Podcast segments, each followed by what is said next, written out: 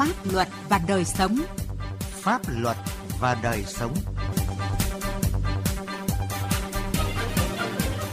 Xin kính chào quý vị và các bạn. Chương trình Pháp luật và đời sống hôm nay xin chuyển đến quý vị và các bạn những nội dung sau. Hoàn thiện hệ thống pháp luật, những vấn đề cần quan tâm. Hải quan Quảng Ninh với công tác chống buôn lậu gian lận thương mại. Lai Châu nhân rộng địa bàn xã phường không ma túy. Pháp luật đồng hành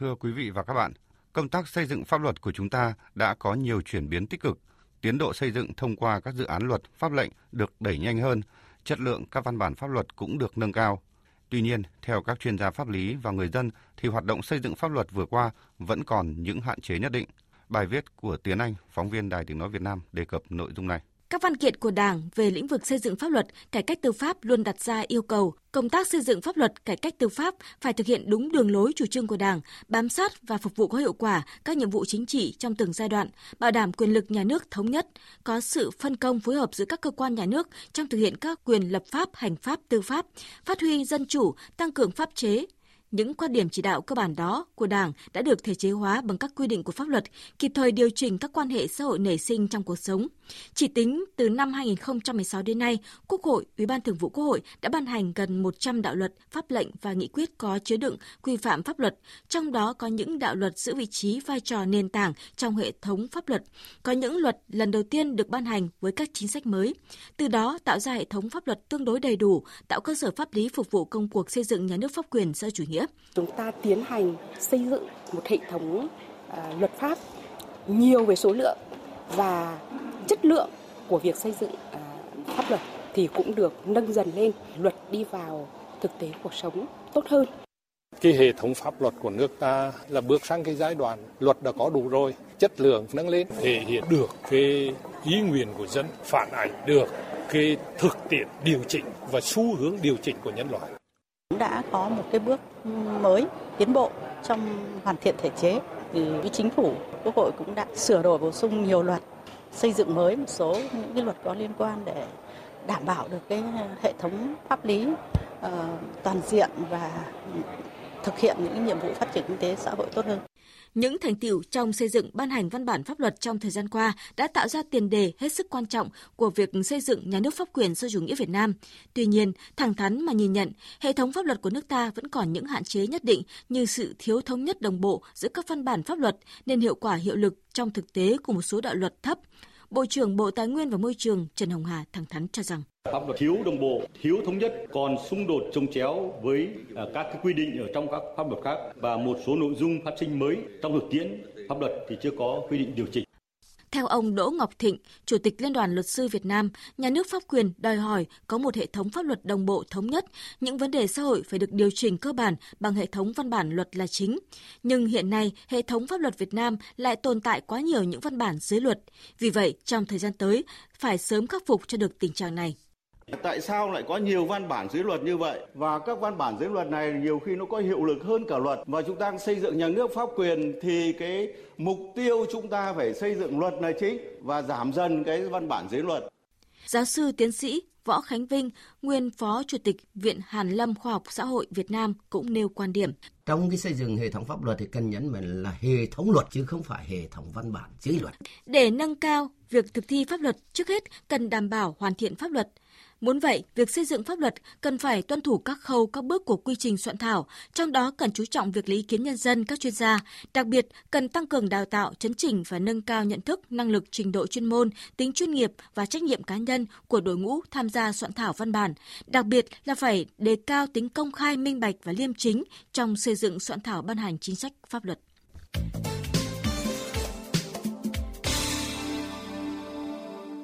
Thưa quý vị và các bạn, trong thời gian qua, nhờ triển khai nhiều giải pháp đồng bộ với mục tiêu quản lý địa bàn, kiểm soát được tình hình và kiềm chế được đối tượng buôn lậu, gian lận thương mại, hàng giả và vận chuyển trái phép hàng hóa qua biên giới, Cục Hải quan Quảng Ninh đã đạt được kết quả tốt trong công tác đấu tranh phòng chống buôn lậu và gian lận thương mại. Bài viết của phóng viên Đình Hiếu đề cập nội dung này.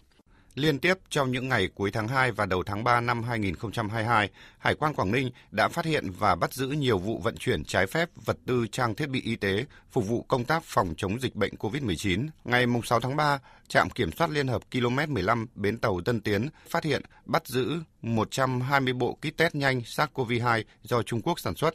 Ngày 28 tháng 2, đội kiểm soát hải quan số 1 đóng ở thành phố Móng Cái đã phát hiện bắt giữ đối tượng vận chuyển trái phép 400 bộ kit test nhanh kháng nguyên SARS-CoV-2 nhập lậu vào Việt Nam.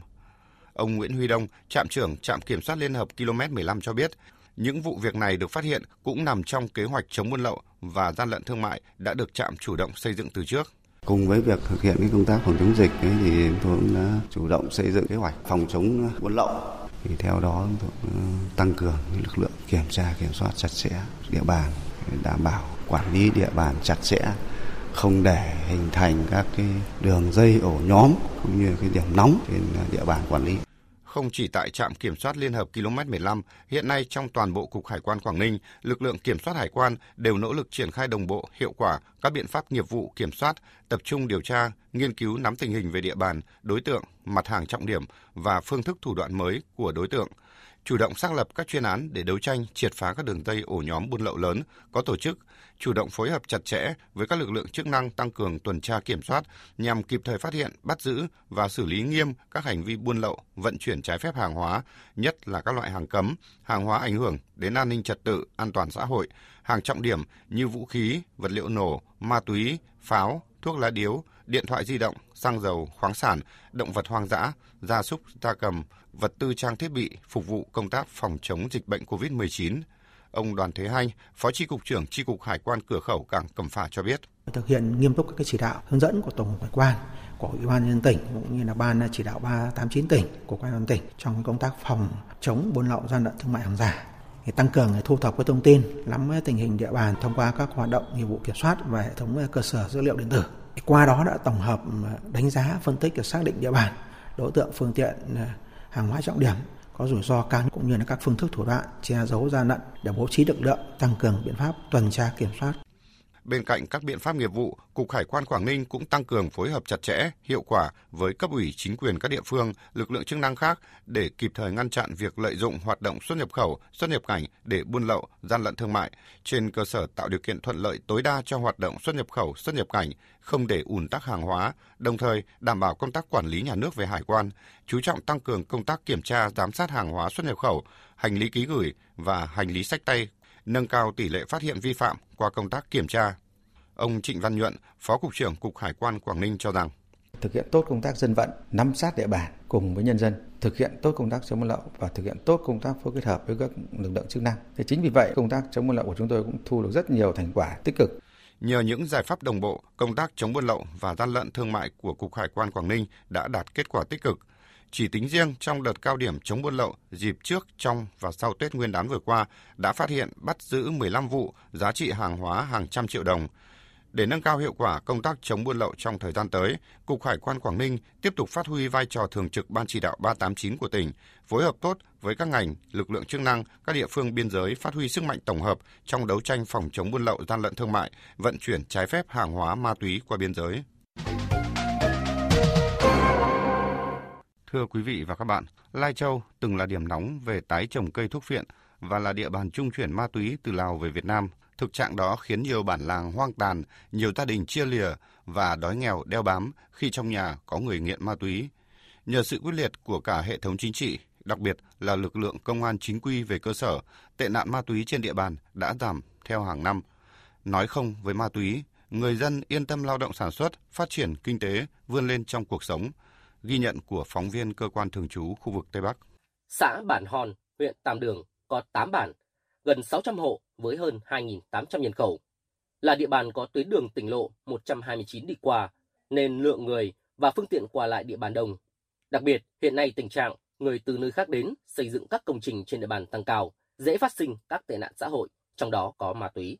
Để giữ vững địa bàn không ma túy, lực lượng công an chính quy tại xã đã phối hợp với các bàn ngành của xã bản thường xuyên tuyên truyền vận động bà con trong bản không mua bán và sử dụng chất ma túy. Với vai trò là lực lượng nòng cốt, Công an chính quy xã Bản Hòn, huyện Tam Đường đã chủ động tăng cường tuần tra, nắm chắc tình hình ở cơ sở, quản lý chặt chẽ các đối tượng nghi liên quan đến ma túy.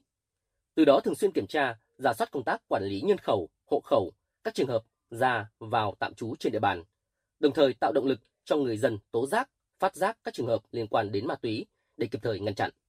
Đại úy Lò Văn Én, Công an xã Bản Hòn, huyện Tam Đường cho biết, hàng năm, cán bộ, chiến sĩ đã xuống từng bản, từng hộ dân để ký cam kết không mua bán, không vận chuyển, không tàng trữ trái phép chất ma túy, đồng thời đưa nội dung phòng chống ma túy vào quy ước, hương ước của bản để bà con thực hiện.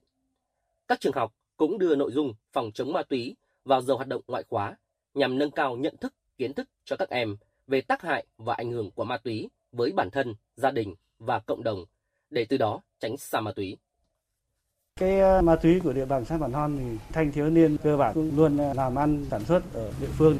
Địa bàn cũng không có trường hợp và những cái đối tượng nào có biểu hiện nghi ngờ nghiện ma túy. Thế nên mình sẽ tiếp tục thực hiện cái luật phòng chống ma túy và các văn bản của chính phủ và của cấp trên giao xuống và thực hiện lồng ghép với các ban ngành đoàn thể của xã họp tuyên truyền bà con hiểu biết về cái tác hại và tránh xa ma túy. Từng là địa bàn phức tạp về tái trồng cây thuốc viện và nhức nhối về tệ nạn sử dụng ma túy, nhưng nhờ sự vào cuộc đồng bộ, quyết liệt của cả hệ thống chính trị, nhất là các lực lượng chức năng, đến nay tỷ lệ người nghiện ma túy trên địa bàn tỉnh Lai Châu đã giảm đi đáng kể với gần 3.300 người. Và từ năm 2021 đến nay, địa phương cũng đã lập hồ sơ đưa đi cai nghiện bắt buộc gần 170 người. Đến nay, toàn tỉnh Lai Châu đang duy trì 32 xã, phường, thị trấn không có tệ nạn ma túy và trong năm nay phân đấu thêm hai xã không có tệ nạn này. Để đạt được kế hoạch đề ra, các lực lượng chức năng địa phương đang tăng cường sự lãnh đạo của các cấp ủy đảng, phát huy sức mạnh của hệ thống chính trị cơ sở và khối đại đoàn kết toàn dân trong công tác phòng chống ma túy. Thượng tá Giàng A Tằng, trưởng công an huyện Tam Đường cho biết, hiện đơn vị đang chỉ đạo lực lượng công an chính quy tại các xã, thị trấn duy trì công tác tuyên truyền về tác hại của ma túy và luật phòng chống ma túy trong cán bộ, công nhân viên chức, học sinh, sinh viên, người lao động và trong cộng đồng dân cư. Đồng thời tổ chức công dân ký cam kết không có ma túy trong các cơ quan, trường học, gia đình, dòng họ, khu dân cư và phối hợp với các lực lượng đưa người nghiện đi cai. Tăng cường lực lượng đẩy mạnh công tác đấu tranh phòng chống ma túy. Rồi là chỉ đạo công an xã là tập trung làm tốt công tác quản lý nhân hộ khẩu trên địa bàn trong đó tập trung là nắm các cái cháu thanh niên có nguy cơ bị dụ dỗ lôi kéo xa vào các cái tệ nạn xã hội để phối hợp với gia đình, nhà trường, quản lý giáo dục và định hướng các cháu hướng đến các cái mục tiêu giá trị tốt đẹp. Chúng tôi cũng chỉ đạo lực lượng công an xã tích cực tham mưu cho cấp ủy, chính quyền xã thực hiện tốt các cái chương trình mục tiêu, tập trung đẩy mạnh phát triển kinh tế xã hội, tạo công an việc làm, ổn định cuộc sống của người dân. Chủ động trong đấu tranh phòng chống tội phạm về ma túy, nhất là tuyên truyền, người dân không tái trồng cây thuốc viện và đưa các đối tượng đi cài lực lượng công an Lai Châu ở cơ sở đang triển khai đồng bộ các giải pháp đẩy lùi tệ nạn ma túy ra khỏi địa bàn. Đây là điều kiện cần để cấp ủy đảng, chính quyền các địa phương duy trì ổn định chính trị địa bàn, lãnh đạo người dân phát triển kinh tế, xóa đói giảm nghèo. Đến đây thời lượng dành cho chương trình pháp luật và đời sống hôm nay đã hết. Cảm ơn quý vị và các bạn đã chú ý lắng nghe. Thưa chị, chị có thể cho biết là đối tượng nào sẽ được trợ giúp pháp lý? Vâng, theo quy định của Luật trợ giúp pháp lý năm 2017 thì đối tượng được trợ giúp pháp lý miễn phí bao gồm người có công với cách mạng, người thuộc hộ nghèo, trẻ em, người dân tộc thiểu số cư trú ở vùng có điều kiện kinh tế xã hội đặc biệt khó khăn, người bị buộc tội từ đủ 16 tuổi đến dưới 18 tuổi, người bị buộc tội thuộc hộ cận nghèo và một số nhóm người có khó khăn về tài chính gồm có cha đẻ, mẹ đẻ, vợ, chồng, con của liệt sĩ và người có công nuôi dưỡng khi liệt sĩ còn nhỏ, người nhiễm chất độc da cam, người cao tuổi, người khuyết tật, người từ đủ 16 tuổi đến dưới 18 tuổi là bị hại trong vụ án hình sự, nạn nhân trong vụ việc bạo lực gia đình, nạn nhân của hành vi mua bán người theo quy định của luật phòng chống mua bán người, người nhiễm HIV. Vậy thì người được trợ giúp pháp lý có phải trả tiền không thưa chị? Nếu họ là người được trợ giúp pháp lý thì sẽ được trợ giúp pháp lý mà không phải trả tiền, lợi ích vật chất hoặc lợi ích khác. Vậy chị có thể cho biết là làm cách nào để liên hệ với Trung tâm trợ giúp pháp lý nhà nước? Anh hãy tìm địa chỉ liên hệ và số điện thoại của Trung tâm trợ giúp pháp lý nhà nước theo những cách sau đây. Thứ nhất là truy cập danh sách tổ chức thực hiện trợ giúp pháp lý, người thực hiện trợ giúp pháp lý trên cổng thông tin điện tử Bộ Tư pháp hoặc trang thông tin trợ giúp pháp lý hoặc trang thông tin điện tử của Sở Tư pháp tỉnh thành phố. Thứ hai là gọi về Cục trợ giúp pháp lý Bộ Tư pháp theo số điện thoại 0246 273 9641 để được hướng dẫn cụ thể. À, vâng, cảm ơn chị.